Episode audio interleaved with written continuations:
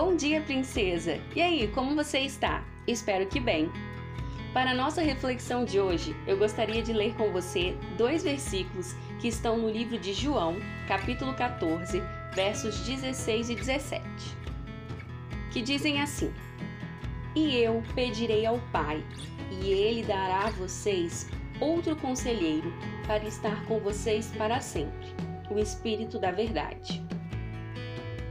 Dizem que os bons amigos são aqueles que não dizem apenas aquilo que queremos ouvir.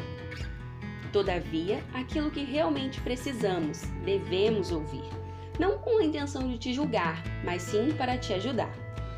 Um amigo de verdade é aquele que te mostra que você exagerou naquela discussão com seus pais ou com outro amigo. É aquele que tem total liberdade para dizer que você foi mesquinha e egoísta quando poderia ter ajudado aquela colega da faculdade. Ao nos dar o Espírito Santo como amigo e conselheiro, Deus deu a ele a mesma liberdade para nos mostrar quando estamos errados. Após cometermos um pecado, o Espírito Santo nos convence de que aquele ato foi desagradável aos olhos de Deus e nos conduz ao caminho do arrependimento.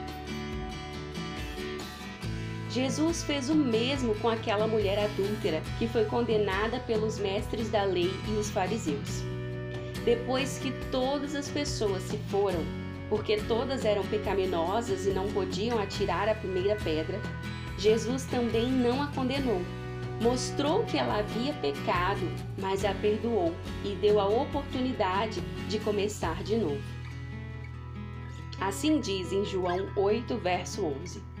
Declarou Jesus: Eu também não a condeno. Agora vá e abandone sua vida de pecado. A condenação te aponta o quão má e errante você foi, você é. Enquanto o convencimento do pecado, trago pelo Espírito Santo, tem a intenção de te afastar do pecado ao mesmo tempo em que te aproxima de Deus. Minha oração nesta manhã, princesa, é que o Senhor torne os nossos corações sensíveis à voz do Espírito Santo, para que nós possamos ouvir as instruções do Espírito quando nós errarmos. Para que ao ouvir a instrução dele, nós possamos nos arrepender e buscar perdão e purificação no imenso amor do nosso Pai.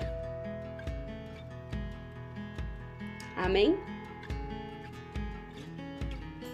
Tenha um dia abençoado e até a próxima!